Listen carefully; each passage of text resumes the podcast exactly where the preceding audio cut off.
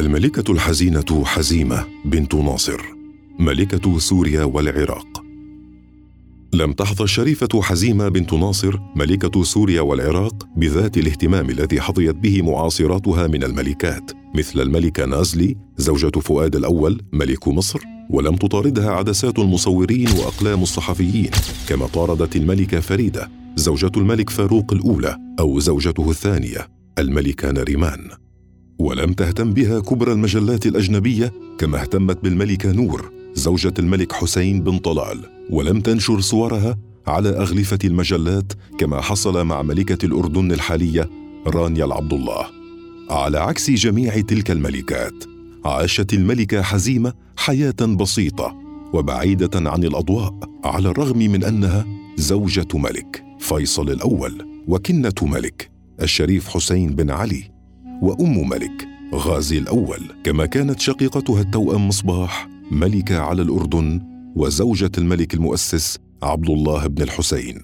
ولدت الملكة حزيمة في مكة سنة 1885 وعاشت طفولتها وشبابها في مدن الحجاز وهي بنت الشريف ناصر باشا ابن عم الشريف حسين. تزوجت من ابنه الأمير فيصل سنة 1905 وعاشت معه فترات متقطعة في اسطنبول عند انتخابه نائبا عن مدينة جدة في مجلس المبعوثان العثماني سنة 1908 وعند إعلان الثورة العربية الكبرى من قبل عمها الشريف حسين سنة 1916 عادت إلى الحجاز وبقيت بعيدة عن زوجها حتى دخوله مدينة دمشق فاتحا ومحررا. في الثالث من تشرين الأول عام 1918 معلنا انتهاء الحكم التركي في سوريا. أبرق فيصل لزوجته وطلب منها أن تأتيه إلى دمشق التي وصلتها في كانون الثاني عام 1919 وكانت برفقة بناتها الأميرات عزة ورفيعة وراجحة وصبي اسمه غازي كان في الخامسة من عمره الذي أصبح بعد سنوات ثاني ملوك العراق. فيصل لم يكن حاضرا في استقبال أسرته فقد سافر قبل أيام قليلة إلى فرنسا لحضور مؤتمر الصلح المنعقد في باريس نيابة عن أبيه حزيمة وسيدات دمشق. كانت الأميرة حزيمة في منتصف العقد الثالث من عمرها وقد ذهلت بمدى التقدم والرقي الذي وجدته في دمشق مقارنة مع مكة من مقاه ومسارح وصحف منها مطبوعة نسائية. تدعى مجلة العروس. سكنت في بناء أنيق في منطقة العفيف خارج أسوار المدينة القديمة الذي أصبح اليوم مقرا للسفارة الفرنسية في سوريا. بعد أيام من وصولها دمشق جاء وفد نسائي للترحيب بالأميرة القادمة من الصحراء مؤلف من زهراء اليوسف شقيقة أمير الحج الشامي عبد الرحمن باشا اليوسف وأسماء عيد. زوجة وزير المالية فارس الخوري ونعم العمري حرم جميل الألشي المعاون العسكري للأمير فيصل. الملكة حزيمة. لم تنحني زهراء اليوسف أمام الأميرة حزيمة كما كانت تفعل نساء اسطنبول في حضرة زوجات السلاطين أو سيدات الحجاز عند دخولهن على حريم بيت الشريف حسين في مكة. ولم تتعامل معها سيدات دمشق على أنها امرأة حاكمة. فلم يكن الدمشقيون يعرفون أي ملكة أو سيدة أولى في تاريخهم. كل نساء الولاة العثمانيين كن غائبات تماما عن أي ظهور. لا يخرجن من قصورهن بتاتا. وتوقعت الأميرة حزيمة أن يسري عليها ما سرى على أسلافها من السيدات. وقد تفاجأت بلباس ضيفاتها. فجميعهن كن سافرات الرأس والوجه. وقد زينت الحلي آذانهن وكانوا قد صففن شعرهن. عند الماشطات. كما كانت الكوافيرة تعرف في ذلك الزمان وكانت حزيمة. قد استقبلت ضيوفها بغطاء الرأس التقليدي الذي كانت ترتديه في منزل عمها في مكة.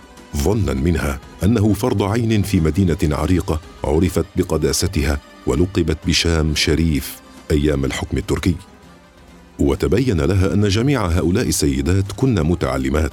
يجدن القراءة والكتابة وبعضهن يتقن الفرنسية. وأن لهن حياتهن الاجتماعية الخاصة في الأندية والجمعيات. لا تتعارض مع واجباتهن المنزلية والعائلية. حدثنها عن أنفسهن وعن عائلاتهن وعن مدينتهن وفتحن لها أبواب بيوتهن وتعاملن مع أسرتها برفق شديد وشفقه كون إحدى بناتها كانت معوقة وهي الأميرة رفيعة التي كانت تعاني من شلل كامل ناتج عن سقوطها من يد إحدى الخادمات وهي رضيعة. ادخلنها على عالم استقبالات النسوان الذي كان يعرف به المجتمع النسائي في دمشق. تحدد فيه كل سيدة يوما واحدا في الشهر أو في الأسبوع لاستقبال الضيوف من السيدات حصرا. عرفناها على أسرار مطبخهن الشامي الذي لم يكن أهل الحجاز يعرفون مثله ابدا. وعلى لعبة البريج وعلى سيجارة الخانم المخصصة للنساء التي كان ينتجها الصناعي المعروف الحاج عثمان الشرباتي. وفي دمشق خلعت الأميرة حزيمة نقابها وتعلمت التدخين وصارت تغار على زوجها أكثر من المعتاد لأن عددا من السيدات السوريات كن يترددن باستمرار على مجلسه وكان شابا وسيما فخافت عليه من سحر الدمشقيات.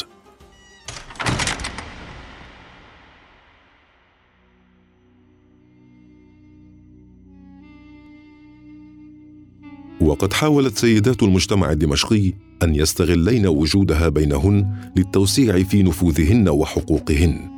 فقد صرن يرسلن لها المعروضات المطالبة بإعطائهن حق الترشح للمناصب العامة في الدولة وحق الانتخاب. وقد اردن لها أن تمهد لذويهن الطريق للوصول إلى مجتمع عادل لا يفرق بين الرجل والمرأة.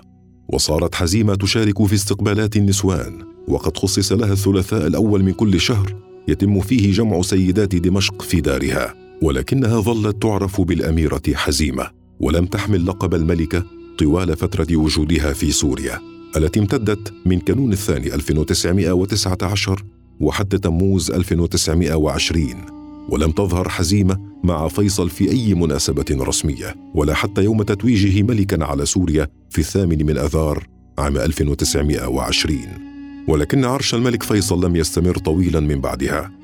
فقد سقط سقوطا مدويا إثر مواجهة عسكرية مع الجيش الفرنسي في معركة ميسلون في الرابع والعشرين من تموز عام 1920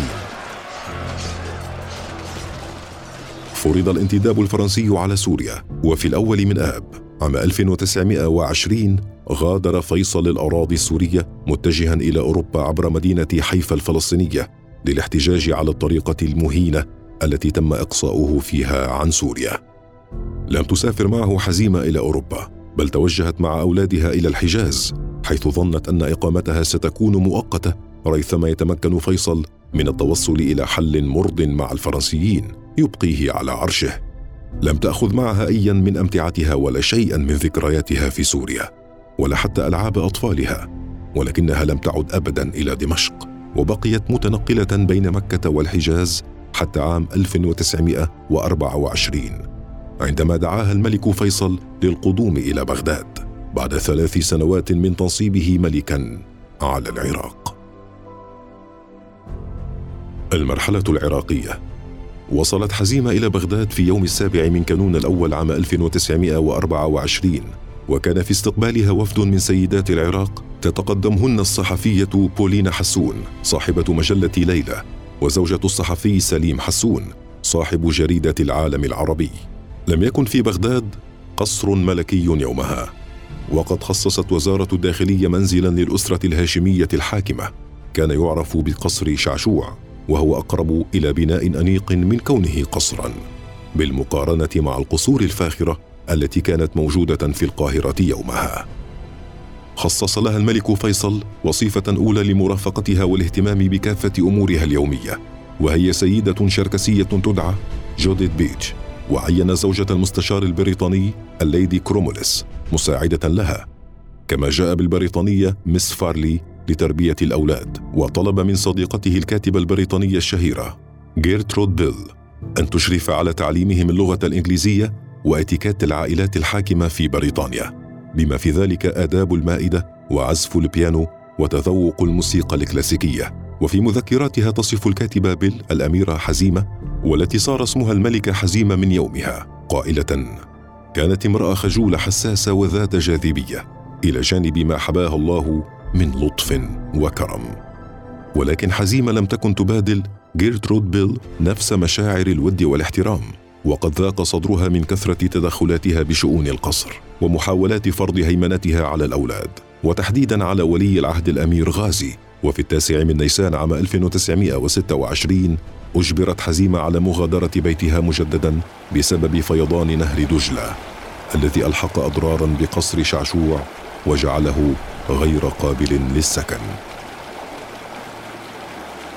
انتقلت مع أولادها إلى دار مناحيم دانيال اليهودي العراقي الذي قدم داره للملك فيصل وأسرته وظلت مقيمة فيه حتى إنشاء قصر الزهور قبل مدة قصيرة من وفاة الملك فيصل في إحدى المستشفيات السويسرية في الثامن من أيلول عام 1933 الملكة الأم انتقل الملك فورا إلى ابنها الوحيد الذي صار اسمه الملك غازي الأول.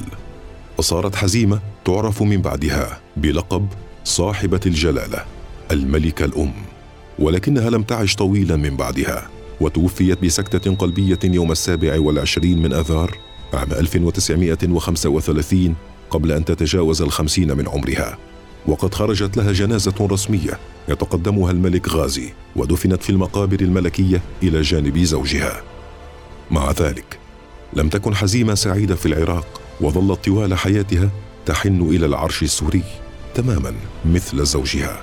وفي مذكراتها المنشورة في لندن سنة 2002 تقول الأميرة بديعة بنت علي حفيدة الشريف حسين عمي الملك فيصل ظل طوال سنوات حياته يتذكر الشام بالخير ويعرب عن حبه العميق لها وتردد بين عائلاتنا بأنها ظلت في نفسه لآخر لحظة في حياته.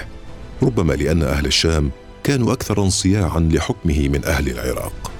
وينطبق هذا الكلام على كل من فيصل وحزيمة والتي كانت أشهر أنشطتها في بغداد ترأس مؤتمر الشرقية الذي عقد في العاصمة العراقية سنة 1932 أما بقية أيامها فقد قضتها في غرف القصر المغلقة وخلف جدرانها العالية.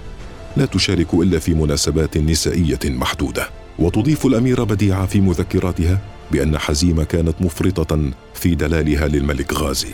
على حساب شقيقاتها الأميرات وتحملها مسؤولية ما حل بالأميرة عزة التي هربت مع عشيقها الإيطالي إلى جزيرة روتس وتزوجت منه بعد أن ارتدت عن الإسلام واعتنقت المذهب الأرثوذكسي. ولكن حزيمة ماتت قبل أن ترى هذا الانهيار الحاصل داخل عائلتها الصغيرة بداية مع فضيحة الاميره عزة مرورا بمقتل ابنها غازي بحادث سير. قيل إنه مفتعل سنة 1939 وصولا إلى إعدام حفيدها الوحيد الملك فيصل الثاني مع بقية أفراد الأسرة الهاشمية الحاكمة سنة 1958